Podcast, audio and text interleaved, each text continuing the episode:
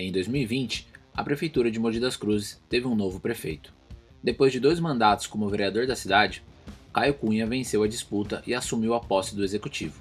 Num segundo turno contra o então prefeito Marcos Melo, do PSDB, o então vereador levou com 58,39% dos votos. A cidade então mudou de mãos depois de décadas do mesmo grupo político. Logo depois da vitória, conversei com o Caio e com sua vice-prefeita, também chamada de co-prefeita, a Priscila Yamagami, sobre como seria o governo dos dois. Quem acompanha a nossa newsletter semanal com certeza lembra desse bate-papo. Se você não acompanha ou não leu, te convido a acessar o nosso site margem.jor.br e ir na aba newsletter para conferir essa conversa. Agora, eles voltam aqui para falar sobre os seis primeiros meses de mandato. O interessante é que essa entrevista foi gravada no dia 1 de julho, exatamente seis meses depois da posse. Antes de qualquer coisa, já quero deixar claro aqui alguns pontos. O primeiro é que o objetivo dessa entrevista não é polemizar nem constranger os convidados. Não quero cliques, nem acredito no jornalismo sensacionalista.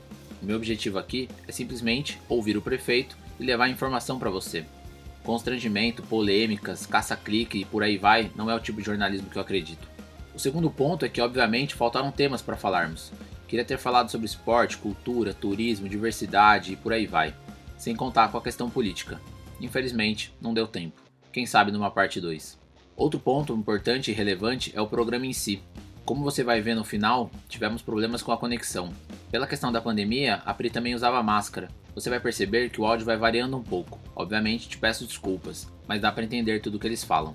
No mais, agradeço ao prefeito e à co-prefeita por terem aceitado o convite e também agradeço ao Neto e todo o pessoal da comunicação por viabilizar essa nossa conversa. Espero que gostem.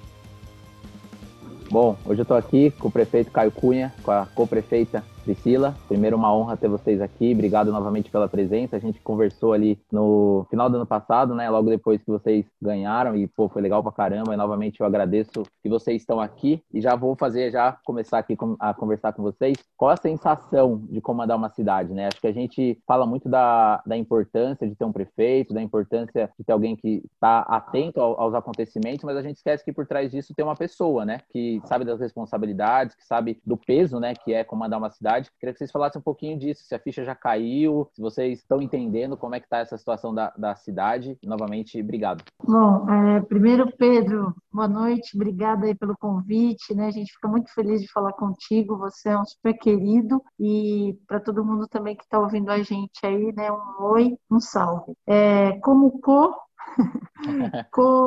co-prefeita é, co aqui, né, co cuidando da cidade, é, é, uma responsabilidade absurda, né? Hoje mesmo a gente teve uma reunião e a gente estava olhando o plano diretor e o mapa da cidade, então assim, você olha para tudo isso e pensa em 700 quilômetros quadrados, quase 500 mil pessoas, né? É muita responsabilidade, mas como o Caio diz, eu acho que ele vai falar disso, é uma oportunidade incrível de fazer coisas lindas pelas pessoas, né? E o nosso foco são as pessoas. Então, a sensação assim é de acordar todo dia, mesmo que com esse tempinho nublado, com sol radiante, diante de tantas é, oportunidades e possibilidades de melhorar a vida das pessoas. Eu estou super feliz, mesmo com a dificuldade, mesmo com pandemia, mesmo com tudo que a gente vem enfrentando de desafios, é, não, não superam a a felicidade e a perspectiva de impactar a vida das pessoas de forma positiva e melhorar a vida de todos. Então, é uma felicidade, uma responsabilidade e a gente tem visto isso muito como uma missão, né? uma missão muito linda e muito profunda de um chamado é, para fazer o, melhor e que a gente pode, sempre se colocando no lugar do cidadão, que eu acho que a gente nunca pode perder essa, essa vista, né? Mas eu estou bem feliz, assim, e muito agradecida pela confiança das pessoas e pelo carinho também. Fala, Perdão. Primeiro, cara, obrigado e parabéns pela ideia de fazer um podcast aqui. Né? Pra gente é sempre uma honra estar batendo um papo com você, porque eu sei que você alcança bastante gente, bastante né, formador de opinião e gente que se importa com a cidade. Cara, estar prefeito né, é muito interessante, porque assim, eu tive oito anos como vereador, é, e, e, o braço do vereador ele é muito curto, é braço de, de dinossauro, né, cara? Você não consegue fazer nada, né? Só consegue propor, e é muito mais fácil propor do que de fato executar. É, é, é uma mistura de sensação que a gente tem aqui. Mas o mais engraçado é que, embora com toda a responsabilidade, com toda a intensidade que a gente tem vivido, eu esqueço que eu sou prefeito. É, não é que eu esqueço em relação a, ao que eu preciso fazer, a minha responsabilidade, mas as pessoas, na verdade, o dia a dia acaba meio que me lembrando, porque a gente está tão focado em dar resultado, a gente está tão focado é, em cumprir a nossa missão aqui, talvez o glamour que algumas pessoas elas acabam achando que tem, a gente não percebe, a gente não entende isso, né? Então, os nossos dias estão muito, é, muito dinâmicos, muito corridos, muito intensos,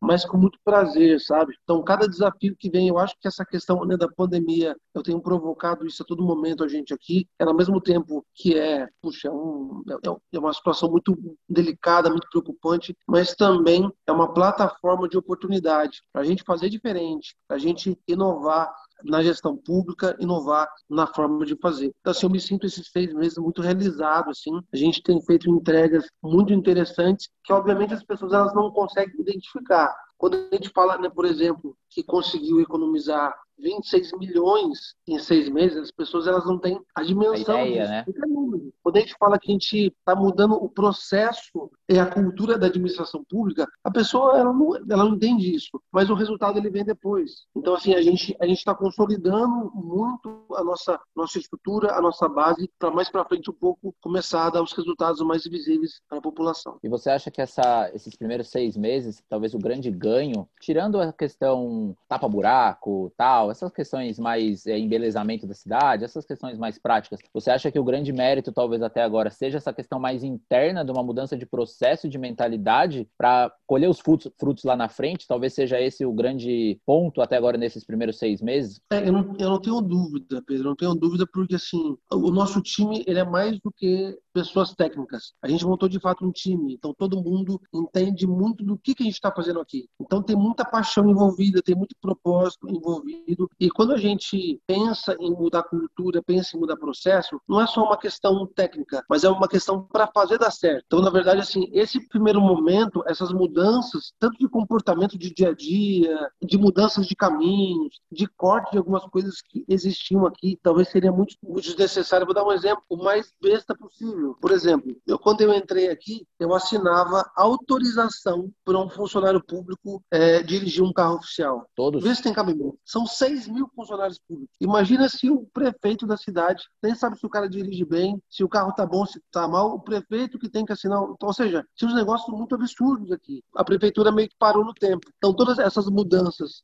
bobas e outras que são muito importantes, elas destravam a máquina e faz com que depois ela, ela comece a caminhar com mais facilidade e rapidez. Quando você fala disso, aí também tem a questão dos servidores, né? A questão de desses caras também estarem engajados, desses caras acreditarem no propósito. Eu ando vendo que a Pri também está tendo bastante esse relacionamento com eles, né? De eu não sei como é que vocês estão chamando isso, não sei se é uma motivação, uma conversa. Queria que você explicasse um pouquinho sobre isso, porque assim, não adianta nada, com todo respeito aqui ao, ao coro, claro não adianta nada você, a Pri, o secretariado é, achar legal pra caramba o propósito, achar legal pra caramba a missão e a cadeia inteira de, de produção não tá por dentro do processo, né? E eu vejo que a Pri tem tido essa articulação. Queria entender como é que é, como é que é esse processo, como é que vocês têm chamado isso. Queria que você explicasse um pouquinho mais. Na verdade, foi um dos motivos também que me, me fez, assim, que me motivou a estar aqui, né, Pedro? São 6 mil servidores, né? Pessoas assim incríveis aqui, com potencial, com. Nossa, a gente está cada dia conhece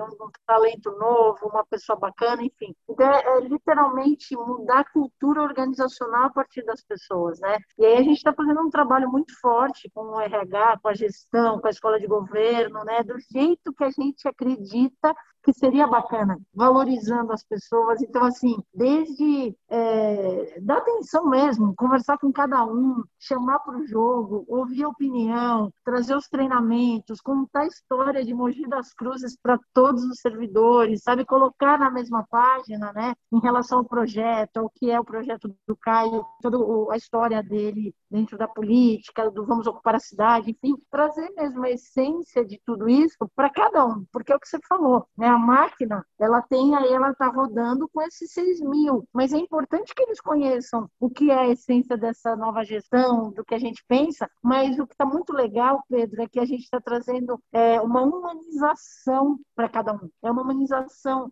é, de que todo mundo é importante, mas na prática, não é só no discurso, de que a gente para para conversar, para ouvir. Cada secretário, cada liderança, seja diretor, enfim, também está transmitindo isso, porque também é como você falou, não adianta só nós dois, os secretários, né? as áreas precisam entender e praticar isso. E, e isso está acontecendo assim de uma forma em cadeia e é muito louco, cara. Às vezes a gente está andando aqui dentro do prédio, a gente encontra com as pessoas, para, bate um papinho ali, fala um oi. Muitos servidores choram de emoção, porque eles falam: olha, nunca a gente viveu uma coisa dessa. Muitos agradecem. Assim, é até triste, mas assim, uma espécie de libertação deles serem quem eles gostariam de ser. Para nós é tão óbvio e tão possível, né? Então, desde coisas pequenas até um movimento mesmo de que nem eu tenho feito com eles, é, a gente tem feito respiração, meditação mindfulness, para ter atenção plena mesmo no seu dia a dia, poder inovar. Você só inova se você prestar atenção. Se você tiver alheio no automático, você não consegue inovar. Então, trazendo essas questões também, qualidade de vida e o teu xará, Pedro Ivo, junto com o Porto e toda a filosofia né, do VOC, está fazendo um trabalho muito forte de autoconhecimento com as lideranças que está derramando para todas as áreas. Então, a gente trabalhar mesmo as, as habilidades mais emocionais, de autoobservação e auto conhecimento, porque o Pedro lá escreveu um livro Empresas Espiritualizadas, e a ideia é que a gente tenha a primeira prefeitura espiritualizada do planeta,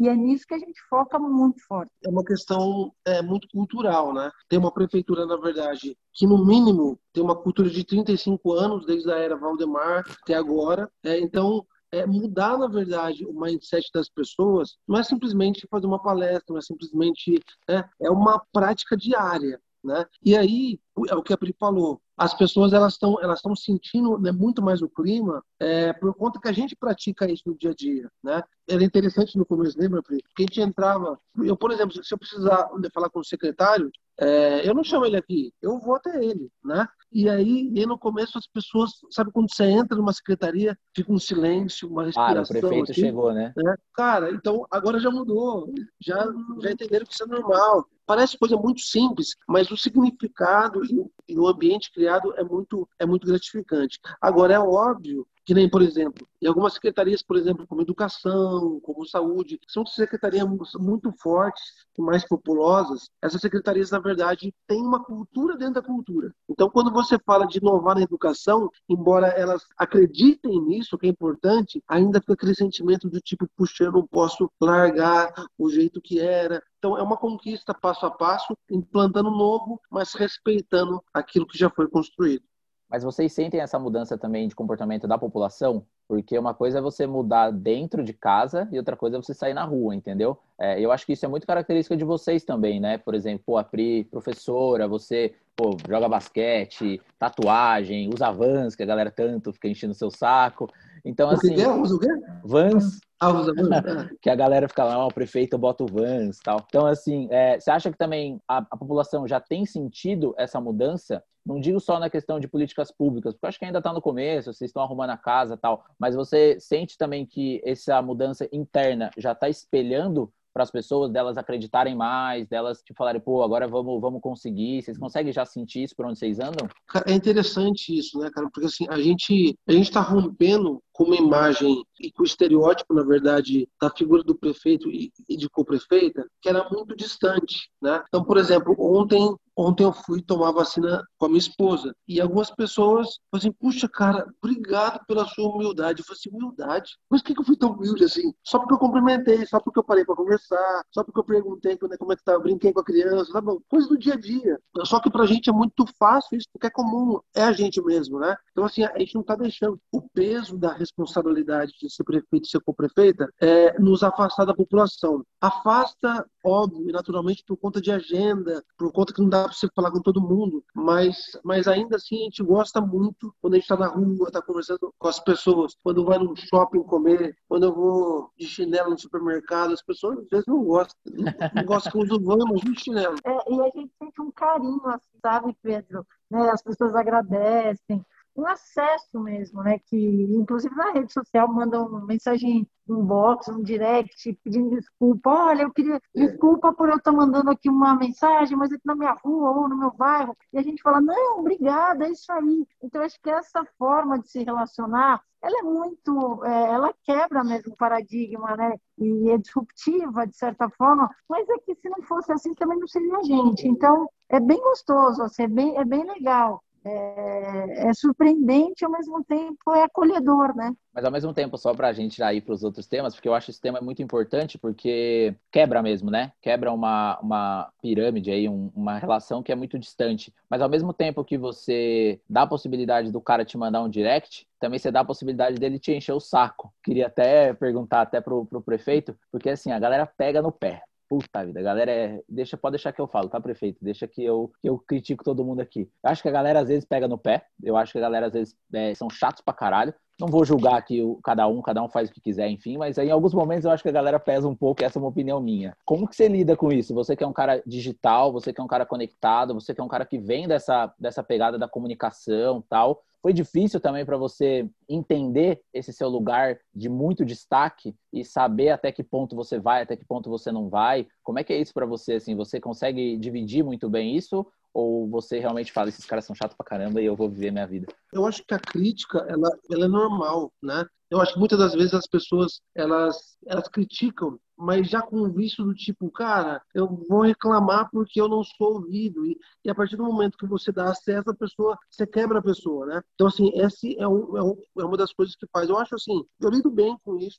Agora, é óbvio, cara, que você vê que tem gente que a intenção não é apontar o problema, não é criticar, não é colocar a opinião dela. A questão é atacar, é ferir, é desmoralizar. Eu tento olhar sempre para o lado positivo. É óbvio, é óbvio que eu concordo com você, esses caras são chatos pra caramba, né? Mas assim, cara, eu, eu vejo que a gente também está cumprindo o nosso papel, né? o nosso papel é de dar resultado e de incomodar algumas pessoas, né? É, né, só tem mudança se tem incômodo. Então imagine você, a gente fazer uma economia de 26 milhões, revendo contrato, cortando muita coisa, fechando diversas torneiras aqui, muita gente foi incomodada, né? E eu fico muito feliz por isso. Então assim, há um aparelhamento social programado para nos atacar, para nos ferir, para nos atrapalhar. É, agora, cada vez que isso acontece, isso nos motiva mais. Por quê? Porque a gente entende que a gente de fato está incomodando aqueles que precisam estar incomodados. Por quê? Porque as coisas estão mudando. Então, assim, a gente vê isso com bons olhos. Enche o saco? Enche o saco mas faz parte do processo. Eu acho que a crítica é válida. Ah, o prefeito não tapou o buraco. Ah, a educação tá uma, sei lá, ah, a vacina não chega. Isso é uma coisa, você criticar. Uhum. Aí, beleza. Pô, tá de brincadeira, hein, Caio? Cadê o dinheiro, não sei do que. Aí eu acho que é uma questão óbvia. Você criticar por criticar e vai cair num hater, numa coisa que não, não agrega, né, Caio? Tipo, não, não, não traz uhum. nada de, de positivo. Bom, vamos lá que eu quero falar uns temas rápidos. Queria começar, até posso até falar um pouco com a Pri na questão da educação. A gente falou rapidinho que é uma, uma das principais secretarias, eu acho que é uma das que mais tem servidores, não tenho certeza, mas acho que é uma das que mais tem servidores, eu acho que tem uma das, é uma das maiores de orçamento também, não tenho certeza. É, e aí teve todo esse embrólio com a questão da volta às aulas, volta não volta, volta não volta. E tem os dois lados, né? A questão do aluno, obviamente, e a questão, obviamente, do professor, né? Queria que você falasse como é que está essa relação dos professores, como é que eles estão lidando com essa volta às aulas e a questão das crianças também, né? Como é que isso vai é, atrapalhar ou não a questão do ensino? É, bom, é o que você falou, é, é, a maior secretaria, tá? São 3 mil servidores na educação, metade dos nossos servidores né, da municipais estão na educação mil, acho que 1.500 professores. Então, assim, é, como o Carlos falou, é bem populosa, né? Graças a Deus, né? Porque Sim, a gente claro. tem muita gente para trabalhar pela educação, né? E eu sou suspeito, eu, no caso, sou suspeito, a gente já, já avisou que a educação é o centro aí da coisa e ela está acontecendo aqui bacana, né? É, essa questão da pandemia, né, Pedro, ela trouxe realmente é um desafio assim mega. O que acontece também é que ela revela, ela escancara problemas que não são de hoje, né? A educação vinha com problemas, com questões que já eram para estar discutidas, já eram para estar desveladas e sendo resolvidas há muito tempo. Né? Eu que vivo a educação há 20 anos, do bem no superior, mas eu acompanho, eu tenho todo o fruto da educação do pequenininho até o o médio vem para mim, né? De novo, a pandemia traz uma questão muito complexa, mas uma oportunidade de rever e mudar algumas coisas, né? A questão da conectividade, que a gente já sabia que não estava acontecendo e agora a gente sabe números, dados, o que fazer. A questão da família precisar estar mais participando de todo esse processo da educação, que é família, é, é professor, é um sistema, e, enfim, várias questões complexas que foram né, reveladas e que o que, que acontece? Precisam ser resolvidas. Isso, é, eu acredito que também atrasou um pouco o processo. Além de você ter que refazer e adaptar o que precisa ser adaptado para a pandemia, problemas que já vinham de muitos anos que precisavam ser resolvidos. Então, assim, a gente não consegue fazer isso em seis meses, né? E a pandemia está aí há 450 dias, enfim. Então, tudo veio para o nosso colo. Mas, de novo, a gente olhou que oportunidade de mudar. Só que você tem muitos públicos envolvidos. Então, a gente teve a questão dos pais que queriam, ao mesmo tempo, tinham medo da doença, mas queriam colocar o filho para poderem também buscar sua renda, né? E a escola ajuda muito nesse sentido. O professor, que também estava se preparando, e assim, Pedro, não dá para você transpor uma aula presencial para online simplesmente. Tem toda uma metodologia, toda uma forma de fazer isso. E que aqui, infelizmente, a gente teve que pegar isso andando, porque não aconteceu esse preparo no ano passado, né? Ou os outros anos anteriores. E teve a questão também do medo do professor professor, enfim. Mas aí o que, que a gente fez? A gente trabalhou público por público, trabalhar a questão dos pais, trabalhar o próprio aluno. É, são crianças, mas que têm voz, né? E vez e que também têm necessidades, que vão desde a alimentação até a vulnerabilidade social, que envolve um monte de questões aí mais complexas. Então a gente teve que olhar público por público, quase que é, é, é, fatiar essas questões. Aí a gente fez todo um faseamento de retorno, retorno seguro, protocolos, infraestrutura, recursos humanos, né? Imagina isso nesse nível de, de quantidade de pessoas. Então, eu acredito que, assim, levou um tempo para arrumar a casa, mas a gente está gradativamente voltando agora o recesso, né? O professor acertando e a gente cuidando aí com muito carinho também da parte pedagógica, que é aquilo que o Caio falou, complexa, mas que precisa de uma virada de chave, mas tem que ser trazendo o time para junto. Todo mundo tem que estar tá nesse jogo. Ele é muito complexo para a gente, a gente precisa de todo mundo, né? Então, são muitas questões a serem resolvidas, mas que muitas já estão andando e que a gente acha que agora, segundo semestre, a coisa vai, vai pegar num breu bem legal. E se Deus quiser, a gente depende também dos números da pandemia, terceira onda, uma nova variante, enfim. A gente tem que ter toda uma cautela para cuidar. Mas eu, eu acredito numa nova fase agora após recesso de julho. E aí, obviamente, na questão da pandemia tem a questão do emprego, né? E aí eu quero puxar emprego, desenvolvimento econômico e barra aumento da pobreza aí para fazer um mix aí para também não, não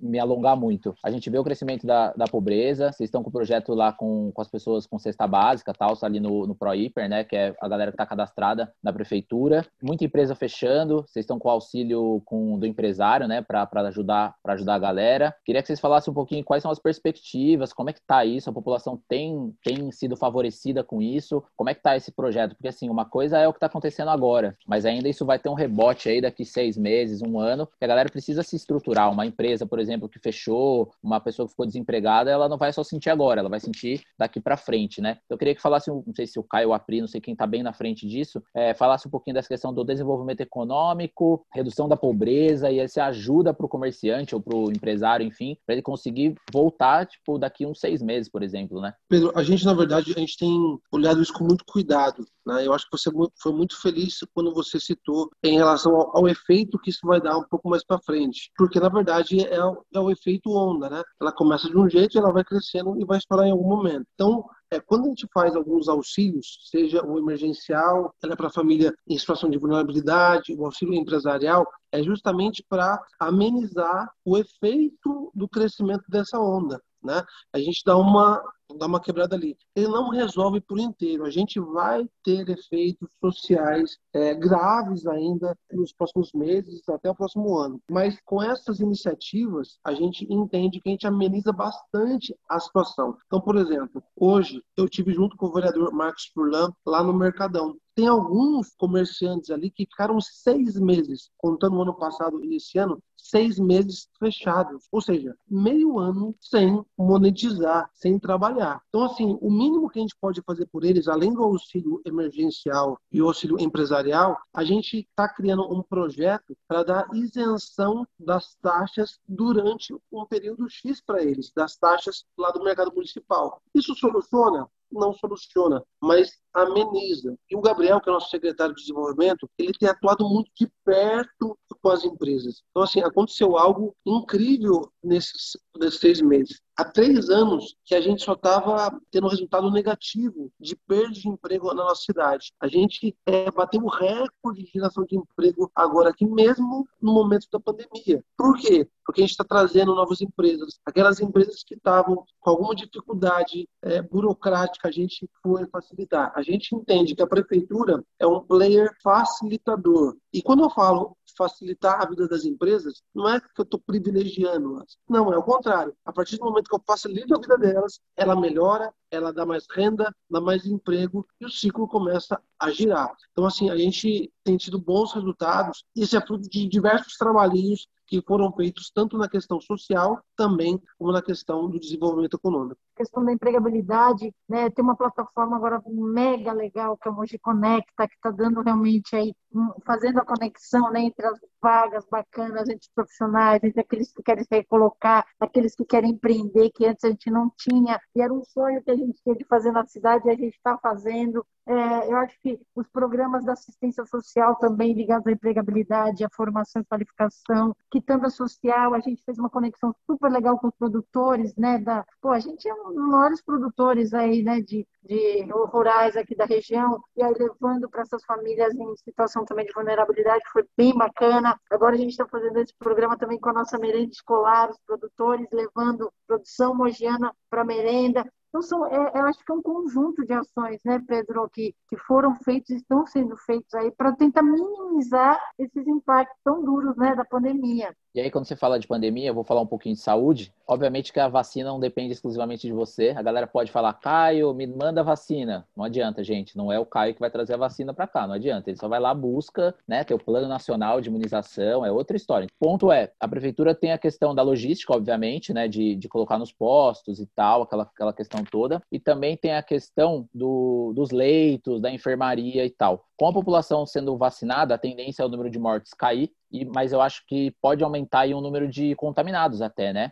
Porque a galera vai ver que tá morrendo menos gente, ah, tô vacinada, oba-oba, então pode ser que tenha aí um aumento de contaminados. Vocês acreditam nisso? Existe um preparo da prefeitura para alguma coisa dessa, né, a disse, essa tal terceira onda que pode vir? Como é que tá essa questão de saúde? Porque assim, se você andar pela rua, a pandemia meio que acabou, né? Como é que tá esse momento para não cair de novo nessa cilada de leitos, mortes e tal? Vocês têm algum planejamento para isso? Tem sim. Só para você ter uma ideia, a gente passou 26 dias é, acima de 100% a gente chegou a ter 120% de ocupação de leito de UTI. O que é 120%? A gente usa o leito do backup, até a maca da anestesia a gente estava usando. Ou seja, estava uma situação catastrófica, situação de guerra. Se você comparar o pico do ano passado, na pandemia, a gente tinha 77 leitos, é, estava o pico deu 46% de ocupação, pico do ano passado. Esse ano a gente tinha 53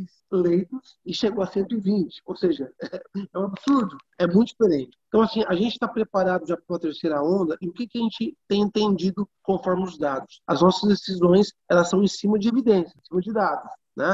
Então não adianta criar uma teoria se não tem elementos que justifiquem isso. Ao invés de construir um hospital de campanha provisório, ou seja, com lona, o jeito que foi construído o ano passado, a gente está usando os próprios prédios públicos para servir de acomodação dos leitos. Então, assim, isso, isso já acontece agora no UPA, no, desculpa, no UPA também, é, mas lá na Única Físio, então lá tem todo um complexo ali, e também agora na maternidade. A maternidade, a gente adiantou a obra dela, tem duas alas que já estão terminadas, a gente só está esperando a liberação da vigilância sanitária para aí começar a colocar os leitos ali. A terceira onda ela pode vir, é, e eu acredito que seja muito mais relacionada com a variante Delta. Mas só que com as pessoas vacinadas, é isso que as pessoas precisam entender. A vacina, tanto a primeira dose quanto a segunda dose, ela não imuniza ninguém. Ela ameniza a situação da pessoa. Então, se você tomar vacina, você tem menos chance de ir para UTI, de ser entubado por aí vai. A gente acredita que na vinda de uma terceira onda pode ter um crescimento da ocupação dos leitos de enfermaria,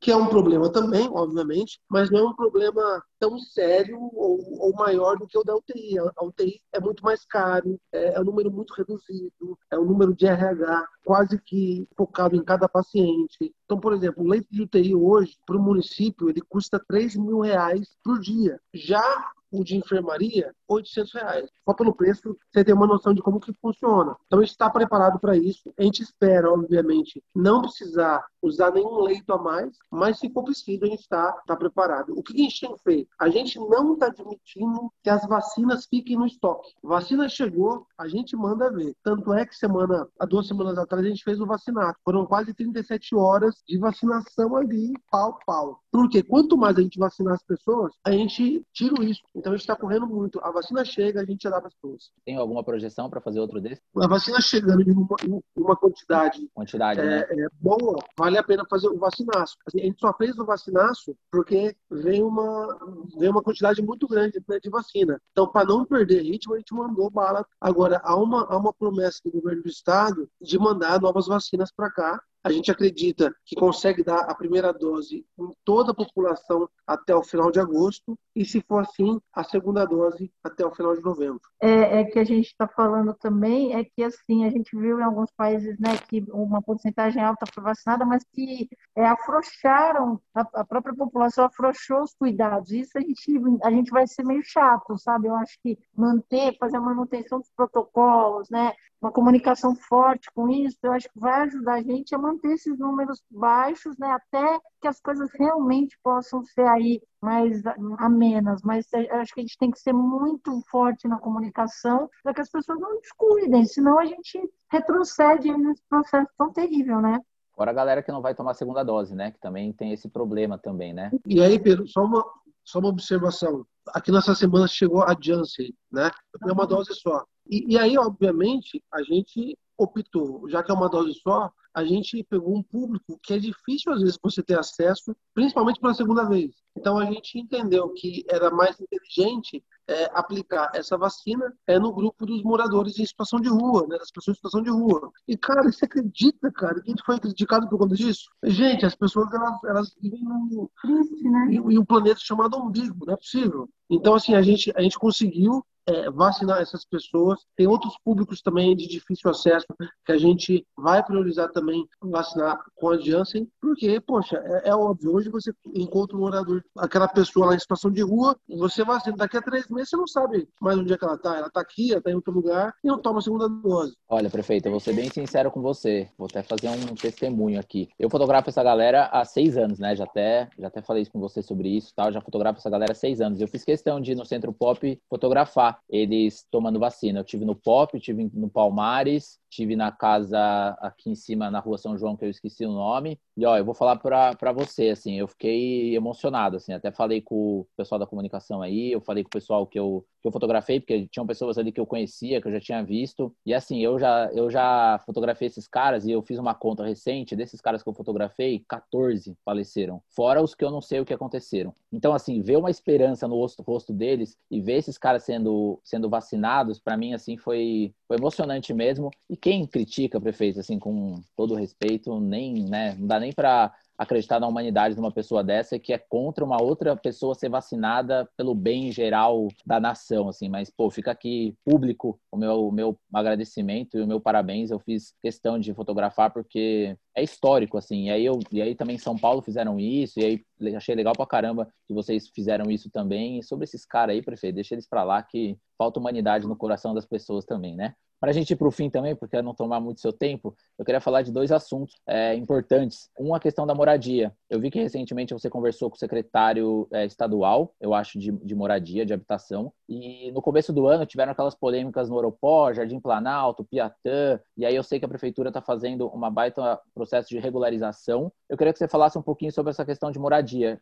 Vale lembrar que, né, só para quem não sabe, é uma coordenadoria que tem na cidade. Eu lembro que, tava, que o Silvio, que estava nessa coordenadoria, mas daí acho que ele saiu e ela é vinculada à Secretaria de Assuntos Jurídicos. E eu queria que você falasse um pouquinho sobre isso, como é que está essa situação da moradia, das regularizações, porque também, se eu não me lembro, na pesquisa que eu fiz, Mogi, acho que tem por volta de 100 áreas que não são regularizadas, alguma coisa assim. Que eu acho que é um tema bastante importante, puxando nessa questão da pandemia, muita gente é, perdeu casa por dificuldade de pagar aluguel, tem muita gente que vive anos com, em, áreas é, sem regularização. Então, queria que você falasse um pouquinho sobre isso, porque a questão de moradia também, ela está muito ligada à dignidade, que é o que a gente estava falando, muito, muito ligada, por exemplo, à educação. Uma criança precisa ter um espaço para estudar, o, o pai né, não vai ter emprego. Então, enfim, acho que a casa é o base, né, para a pessoa conseguir, até para a galera sair da rua, o cara ter um espaço para ele conseguir se reerguer. Acho que o lar é muito importante. Acho que eu queria que o senhor falasse um pouquinho sobre isso. Tá legal. Um, é uma questão muito delicada, e tão delicada que a gente acredita acredita que tem que ter uma secretaria para isso. A gente não conseguiu abrir esse ano a secretaria por conta que a gente é impedido por uma lei, a Lei 173, mas no ano que vem a gente tem intenção de abrir uma secretaria é, de desenvolvimento humano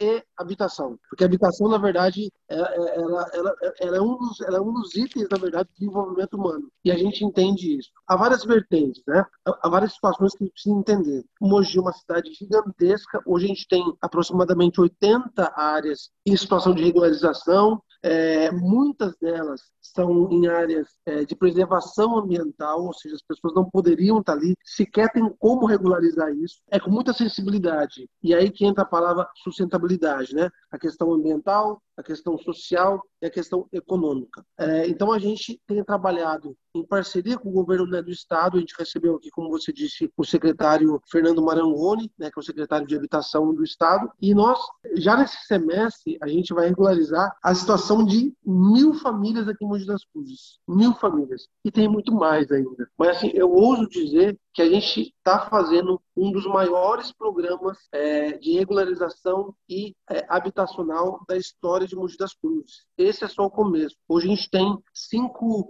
é, cinco ordens de serviço, na verdade, em ação, né? É, Jardim Aeroporto 1 e 2, é, Santos Dumont, Chácara Guanabara, Vila Natal, Vila Nova Aparecida, e mais algum outro que eu não estou lembrando. A gente está começando por aqui e tem muito mais pela frente. Então, ao mesmo tempo que eu, eu vejo, e a gente tem um problema sério ali, por exemplo, em Jundiapeba, em alguns outros lugares, que assim, né, famílias estão ali já há muitos anos e, e precisam. Não adianta você chegar lá e despejar. Tem que dar uma saída social, tem que dar um. Né? Agora, o que mais machuca a gente, Pedro, porque assim, ninguém vai morar num lugar desse. Tá vendo o frio que tá fazendo, tô vendo que está todo agasalhado, a gente aqui também. Tá um frio lascado. Cara, ninguém, ninguém é, em sã consciência, por, é, ou, ou, seja, por, por vontade, né? É, quer morar, na verdade, em um barraco onde mal consegue é, se proteger do frio. Uma questão óbvia. Mas o que acontece muito, e a gente é, vive esse problema diariamente aqui, é que tem muito, eu, eu vou usar uma palavra forte, tem muito bandido. Porque tem gente que se aproveita da dificuldade das pessoas para fazer negócio com elas, para se aproveitar delas. A pessoa vai lá, ela pega uma área irregular, chama a pessoa ali e fala assim: Ó, oh, eu te vendo por X mil reais aqui, você me paga em 15 vezes aqui. A pessoa lá, ela mal tem dinheiro, mas ela vai, ela é enganada, né? Então, assim, isso, isso tem dificultado muito, não só pela questão da irregularidade, mas também, geralmente, isso acontece em áreas que já estão em processo de regularização. Então, quando começa, na verdade, tem um processo de regularização e vai uma nova moradia irregular começa a ser construída, essa única moradia ou as novas, elas impactam todo esse processo. Quase que tem que começar do zero de novo, entendeu? É muito complicado isso. Mas a gente é, é, tem junto com a assistência social, a Priscila, ela assumiu essa frente aqui agora recentemente, justamente pela sensibilidade desse tema. Não é um tema que dá para tratar só com questão técnica, só a base de lei. A gente tem que ter um olhar sensível, não romântico, mais sensível e dar a melhor função da dignidade para as pessoas. Um tema bastante polêmico, já sei muito claro a sua opinião em relação a isso, a questão do pedágio, mas eu não podia deixar de, de falar sobre ele. Acho engraçado porque o pedágio ele está unindo de gregos a troianos e de corintianos a palmeirenses e de todo mundo, assim, é importante, né, a união e a, a famosa frente ampla, né? Tá todo mundo unido pelo contra o pedágio. Queria saber, deixar claro aqui a sua opinião em relação a isso. E eu li recentemente numa matéria falando que você tinha feito um acordo, tal, não quero nem citar fontes nem nada, mas eu li uma matéria sobre isso e obviamente que eu queria ouvi-lo em relação a isso. Queria que você falasse um pouquinho do contexto aí da Artesp, do governo do estado, como é que você vê, obviamente, essa chegada do pedágio. Pedro, nem merece, na verdade, citar essa fonte. É, bom, mas vamos lá, vamos, vamos foco que é o não pedágio. Bom, primeiro, essa tal dessa ponte aí, ela disse que a gente barganhou, a gente negociou a instalação do pedágio com a pavimentação da estrada Volta Fria. Bom, primeiro, é, eu cheguei na prefeitura agora, faz seis meses. A Volta Fria ela já está anunciada desde o ano passado. Não foi nem eu que consegui. Quem conseguiu a verba para isso com o governo do estado foi o deputado Marco Bertaioli. Tanto a pavimentação da Volta Fria, como também é a nova ponte ali também, que aquela ponte está caquética. Né? Agora, eu tenho me posicionado desde, desde 2019 em relação ao pedágio. Mogi não merece, Mogi não pode ter um pedágio. A gente já entrou uma ação civil pública, né? a gente ganhou uma liminar embora uma desembargadora ela derrubou a liminar não julgando o mérito, mas sim a competência do juiz, ela entendeu que um juiz local ele não teria a competência para julgar esse mérito aqui, então a gente está recorrendo, a gente está indo para uma e também a gente fez uma representação no Tribunal de Contas para derrubar, para suspender o edital. Por que suspender o edital? O edital ele tem diversas novidades, mas resumindo em uma, em uma única frase, o edital ele concede à empresa ganhadora desse edital que eles façam obras em vias municipais. Ou seja, o Estado não tem esse direito. Não é? Sem a autorização da prefeitura, não tem esse direito. É aquelas pontes, Oi? aquelas coisas que eles isso, falaram, não é? Isso.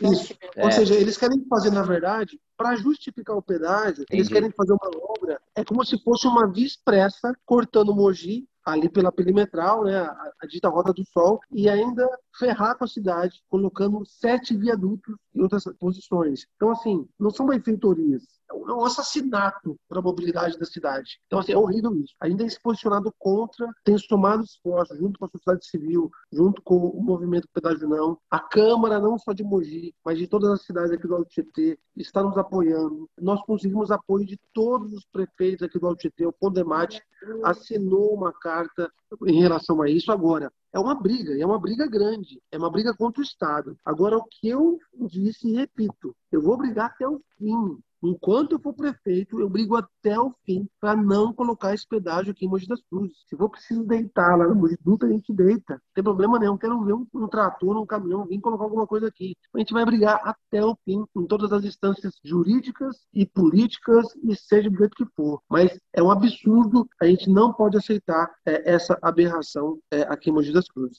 A gente conversou lá em dezembro. Você estava muito pensando em como seria, né? Ah, vamos fazer isso, vamos fazer aquilo. A gente pensa nisso a gente quer aquilo, e ainda você não tinha tomado posse. Então, a gente estava muito discutindo do que viria, né, do que, de como vai ser. Já foram seis meses, né, mas você ainda tem três anos e meio como prefeito da cidade, né? O que, que as pessoas podem esperar desses três anos e meio? Porque, assim, a gente falou no começo, é um novo, uma nova gestão, uma nova turma, uma nova equipe, um novo pensamento. Você encampou isso até na sua campanha, você teve essa, essa pegada de um novo, romper. Já foram seis meses, né? Mas o que, que as pessoas elas podem esperar do Caio, da Pri e da prefeitura enquanto executivo? Se eu falar transparência, respeito ao dinheiro público, combate à corrupção, isso é obrigação. Isso não é diferença, é obrigação. Então, assim, o que a gente quer fazer é, de fato, uma cidade para as pessoas e com as pessoas. Então, assim, e quando a gente fala isso, é mais do que um discurso bonito. Então, por exemplo, a gente teve, sábado passado, lá em Jundiapeba, com um grupo grande de lideranças lá, que a gente foi fazer? A gente foi ouvir. É, não, não, adianta eu falar de Jundiapeba, eu vou melhorar Jundiapeba, se eu não sei o que eles querem, o que eles precisam. Para a gente, esse contato muito próximo, ele é muito valoroso, porque é ele que dá subsídio é, e elementos para a gente, de fato, executar. Então a gente quer construir junto com a população. Isso é, é uma questão de república, de democracia, mas também de inteligência, porque a gente faz com que as pessoas elas se sintam donas do seu espaço. Quando ela se sente dona, quando ela se sente pertencente a algo, ela também vai cuidar, ela também vai zelar por aquilo, ela vai brigar para que seja feita da melhor qualidade. Então, assim, eu não esperava, a gente não esperava, na verdade, ter uma segunda onda tão forte assim. A gente esperava estar tá em outro momento agora já, mas a gente tem tem acreditado e tem trabalhado que nos próximos meses e anos vão ter muito resultado, muito resultado bom e propositivo, além de obras, além de construção, a questão é, do coração e da mente das pessoas. Em cima disso, né, que o Caio falou mesmo, é, eu acho que cada vez mais essa participação social mesmo, né, é o que, na verdade, a gente mais gosta de fazer, de todo o trabalho, projeto, enfim, tem né, mil, mil coisas aqui, mil frentes. Quando a gente vai para uma reunião de, de bairro, quando a gente vai para uma reunião de segmento tal, é muito legal, Pedro, porque a gente ali vive né, e ouve de verdade as demandas. Então, assim, é, é isso. A gente fala, é para isso que a gente está aqui, sabe? E essas reuniões têm sido, assim, super bacanas. E aí eu, eu acredito que a gente vai ter uma, uma área dentro da Secretaria de Inovação, enfim, participação um espaço muito agora planejado para uma participação social mais estruturada, né, que vai ter um espaço mesmo onde as pessoas vão participar, vão poder qualificar lá as suas demandas, né? Então um espaço de fala aí cada vez maior. Isso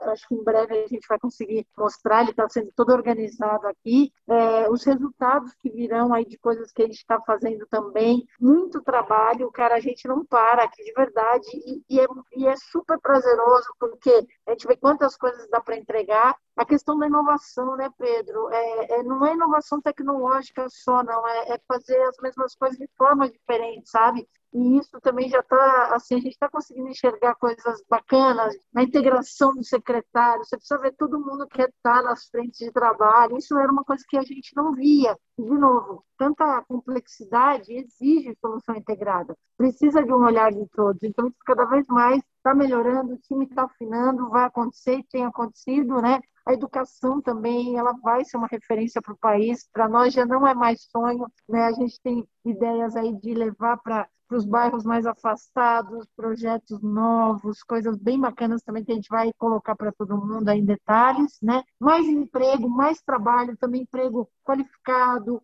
qualificando mão de obra, a gente está bem conectado aí com as instituições de ensino, propostas, ideias, entidades de classe também. É, eu acho que a, questão de ser um governo aberto a isso, Pedro, e, e assim, com toda a modéstia, mas simpático a todas as entidades. A gente não tem uma entidade, uma instituição, é, alguma algum player, algum ator da cidade que fale, ah, não, não vou lá me aproximar. Todos eles têm vindo, todos eles, sabe? Então, essa conexão que para nós fazia sentido partir do poder público, ela está acontecendo. Essa articulação tem que ser modelo aqui da prefeitura. Né? Ela não pode acontecer em outras áreas que não sejam aqui. Então, isso a gente está sentindo muito forte, até com é, o, o, legislativo de outras cidades, né, do Estado, a nossa Câmara, está vindo. E eu, eu acho que dessas conexões é, verdadeiras, assim, muitos projetos, muitas coisas legais vão acontecer a partir de agora, né? Porque a gente está seis meses é, é, mostrou uma solidificação, que agora a gente já entendeu melhor o jogo. É, pessoal, como vocês puderam ver, a entrevista terminou repentinamente por causa de uma queda da nossa conexão aqui. Infelizmente a Pri não conseguiu terminar o seu raciocínio, mas acredito que ela já estava no final ali das suas palavras e deu para entender bastante o que ela queria dizer. Obviamente, te peço desculpas. A internet é ótima, mas quando ela funciona, né? Mas acho que deu para entender bastante dessa conversa com o Caio e com a Pri, o nosso prefeito nossa vice-prefeita, mais chamada como co-prefeita aqui em Mogi das Cruzes, a quem eu agradeço pela disponibilidade, eu agradeço pela parceria, pela atenção e a disposição sempre conversar aqui com o nosso podcast, conversar comigo. E também agradeço, obviamente, ao pessoal da comunicação, lá da coordenadoria, que viabilizou essa nossa conversa. E antes de terminar, o Caio e a Pri mandaram um recadinho aqui pra gente. Pedro, é, A gente que agradece a tua força, teu apoio, cara, teu olhar muito, muito bacana aí pro projeto, né? Projeto de cidade que todos nós queremos e a gente sente você sempre dando esse apoio e isso é muito legal. Então agradeço essa oportunidade que você nos deu, né? abertura. Conta com a gente também aí. Um grande beijo para você, para todo mundo que está te ouvindo. E uma cidade legal é feita por todos juntos mesmo, né? Cheio de cooperação, união aí e muito amor derramado para todos. Um beijo, fica com Deus e se cuida. Fala Pedrão, cara, obrigado, viu, cara? Obrigado pela oportunidade aí de conversar contigo nesse podcast. Estou sempre à disposição, a Priscila também. É sempre bom ter um espaço desse onde a gente possa compartilhar de fato o que está acontecendo com muita verdade, com muita realidade, o que acontece aqui na nossa cidade. Um abraço, irmão. Fica com Deus.